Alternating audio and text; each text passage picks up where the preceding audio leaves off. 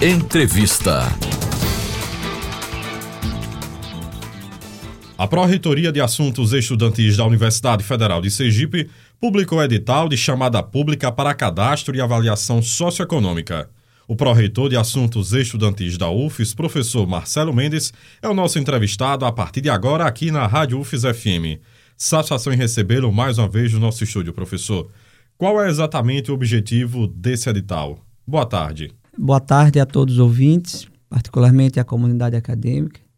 Quero inicialmente dizer que a Pró-Reitoria de Assuntos Estudantis ela tem buscado é, exercer um papel estratégico para garantir a permanência dos alunos, para que eles tenham as mesmas oportunidades de aprendizagem, claro que sair no tempo devido. Para isso, nós estamos justamente lançando esse edital, que é o edital da chamada pública, convidando né, é, todos os alunos que se autodeclarem em condições de vulnerabilidade, para que possa justamente preencher as informações no cadastro único, que está lá no CIGAR do portal Discente, apresentar a documentação e, consequentemente, se inscrever nesse edital para que a equipe de assistentes sociais possa fazer uma avaliação documental e, consequentemente, tornar o aluno apto a receber os auxílios e as bolsas do Programa Nacional de Assistência ao Estudante. Nesse caso, professor, o que o estudante precisa apresentar para comprovar que está de fato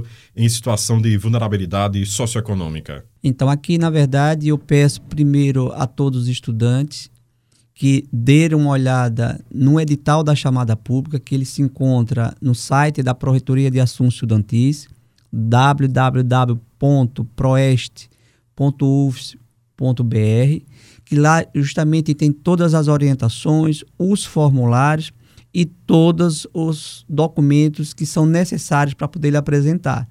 Claro que eu não vou falar aqui sobre todos, porque posso cometer um risco de esquecer de comentar aquilo que, inclusive, não é da minha responsabilidade, é das assistentes sociais, e, porventura, orientar é, de forma indevida. Então, eu peço que verifique é, atentamente é, o que está previsto no edital.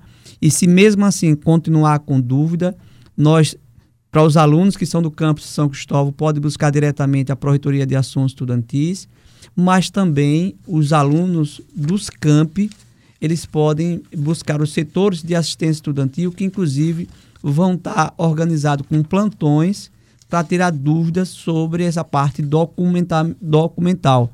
Por exemplo, aqui no campus, é, é, para os alunos do campus Aracaju e São Cristóvão, no dia 20 de julho de 2023, a equipe de serviço social vai estar das 9 às 11 e das 14 às 16 na sala do serviço social no prédio da reitoria para poder justamente tirar todas essas dúvidas. Então, para os alunos do campus de Itabaiana, no dia 20 de julho, também a equipe de assistência estudantil, sobretudo as assistentes sociais, vai estar à disposição no mini auditório do campus Itabaiana, das 8 horas da manhã até as 18h30. E isso também, essa metodologia vai ocorrer também no, nos demais campos. A exemplo do campus Lagarto, que será no dia 18 de julho, das 9h30 eh, da manhã. Na verdade, aí vai ser pelo Google Meet, lá no campus de Lagarto. No campus de Laranjeira vai ser no dia 17 de julho, das 9 às 11h30, é, no auditório do campus. E das 16, das 14 às 16 pelo Google Meet. E finalmente no campus Sertão, a equipe também de assistência social vai estar no dia 19 de julho de 2023, das 9h30 da manhã até as 10h30, na sala 2 do campus. Então, todas essas informações está justamente no edital da chamada pública. É por isso que, mais uma vez, eu reforço é, a atenção de todos os alunos que pretendem fazer parte dessa chamada pública para dar uma lida no edital e, se ainda assim permanecer dúvidas, buscar as equipes de assistência social, seja no campus São Cristóvão ou nos demais campos que eu citei anteriormente. Cabe destacar, professor, que o cadastro é necessário não apenas para receber auxílios, é exemplo de transporte e moradia. É verdade. Na verdade, todos os serviços da assistência estudantil é, é necessário que o aluno ele preencha o cadastro único. Claro que tem alguns serviços, a exemplo dos restaurantes universitários, é mantido ou gerenciado pela Pró-Reitoria de Assuntos Estudantis, em que o aluno, independentemente de ser vulnerável ou não, ele tem acesso aos restaurantes universitários. Existe também o serviço de atendimento psico, de, da psicologia.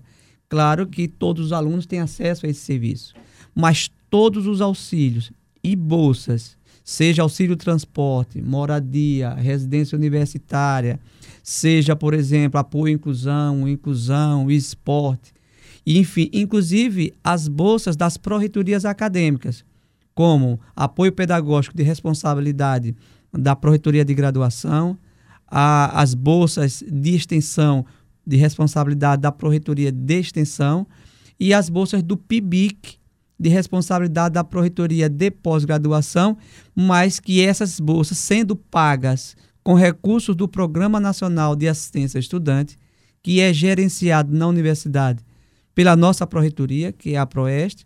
Então, todas essas bolsas, obrigatoriamente, o aluno precisa ter a sua condição apta, ou seja, ter passado pelo cadastro único, ter submetido os documentos nesta chamada pública, que somente assim é que ele passaria a ter direito a esses auxílios e bolsas do Programa Nacional de Assistência Estudante em qualquer uma das pró-reitorias. Outra questão, professor. Esse modelo de separar a avaliação socioeconômica do processo seletivo em si foi adotado nos últimos anos. O balanço tem sido positivo até aqui ou não?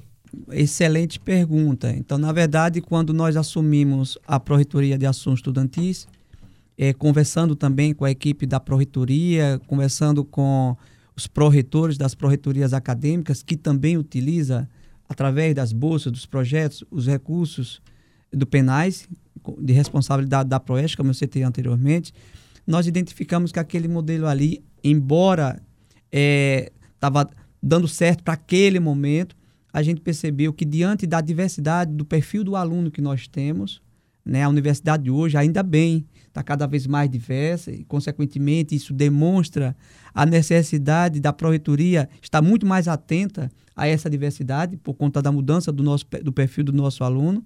Então, nós entendemos que naquele momento, um parecer, por exemplo, o parecer social que a gente dava anteriormente, ele tinha validade apenas de três meses. Então, a gente sabe que o perfil do aluno ele não se altera em, com três meses. Então, imagine que após três meses o aluno ele precisasse é, fazer parte de algum outro edital, de alguma outra pró-reitoria, ele tinha que passar por uma outra avaliação socioeconômica. Então, naquele modelo, diante da quantidade de alunos que que, que tínhamos e que era crescente o número de alunos que estava buscando a proreitoria.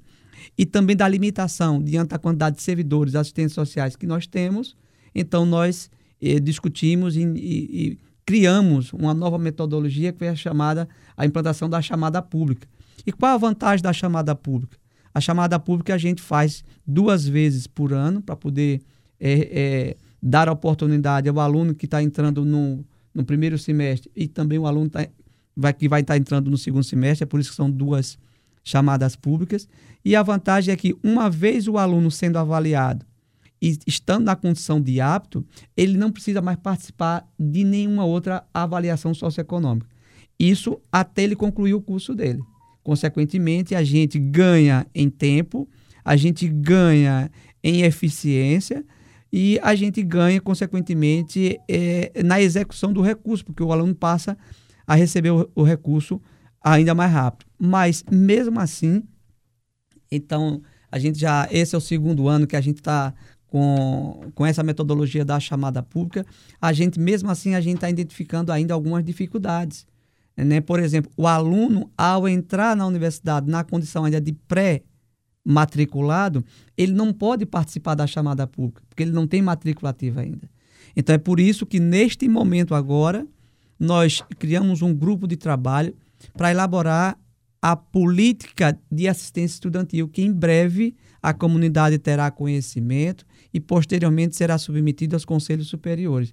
E nessa discussão que a gente está fazendo com esse grupo de trabalho, envolvendo inclusive é, é, o diretor da STI, envolvendo, por exemplo, é, representantes das assistências sociais, de psicólogos, de técnicos em assuntos educacionais, representante da divisão de ações inclusivas, representante das pró-reitorias acadêmicas, seja graduação, extensão e pesquisa, porque, na verdade, essa é uma situação que precisa ser discutida por todos.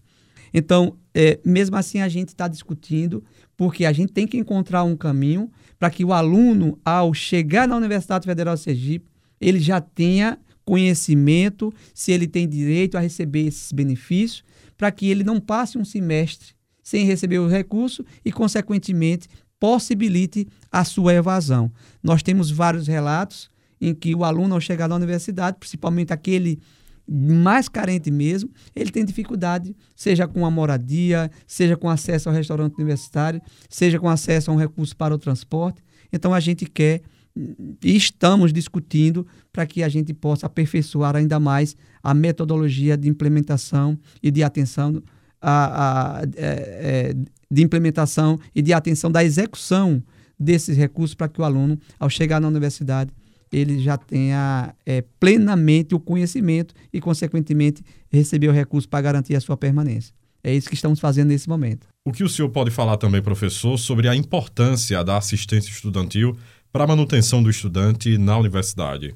É, esse, essa sua pergunta me remete, inclusive, ao meu tempo enquanto fui, inclusive, aluno da graduação é, da Universidade Federal de Sergipe.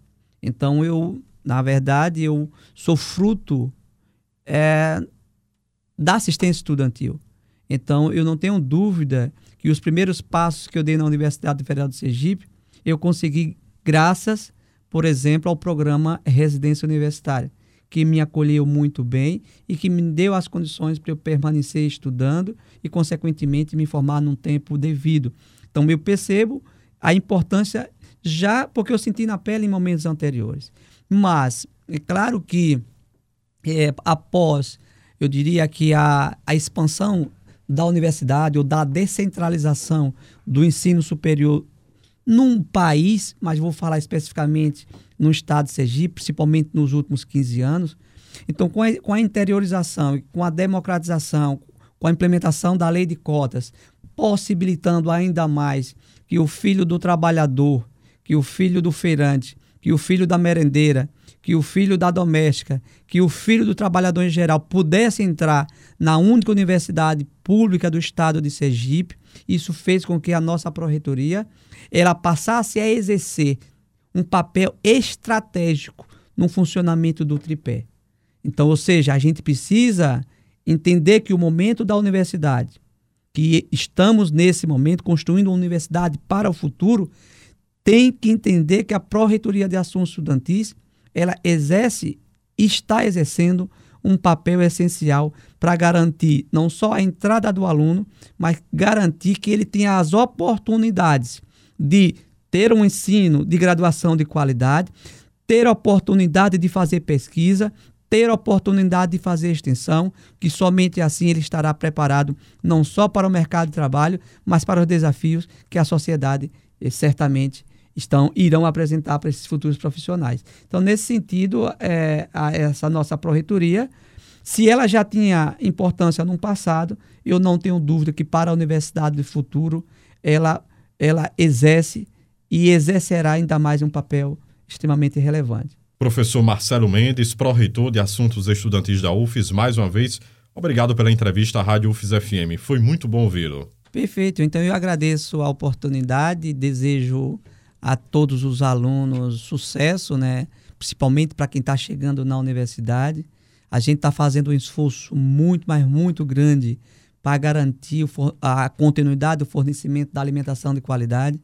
Quero dizer aqui que, que é a decisão de, de expandir, por exemplo, o acesso à alimentação, que é um direito do aluno, de, de todo cidadão do país. Então, discutir a segurança alimentar é, alimentar é, é, estratégica, não só para garantir a permanência, mas isso faz parte é, da vida de, de, qualquer ser humano. Então, até, até, o, até 2019, é, que foi antes da pandemia, os nossos restaurantes universitários forneciam anualmente 834 mil refeições.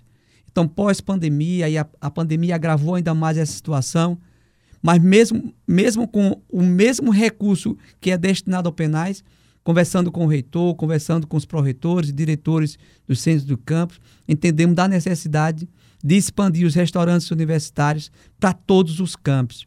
Então, por exemplo, no ano de 2022, nós conseguimos eh, garantir um milhão de refeição para, para todos os alunos da universidade.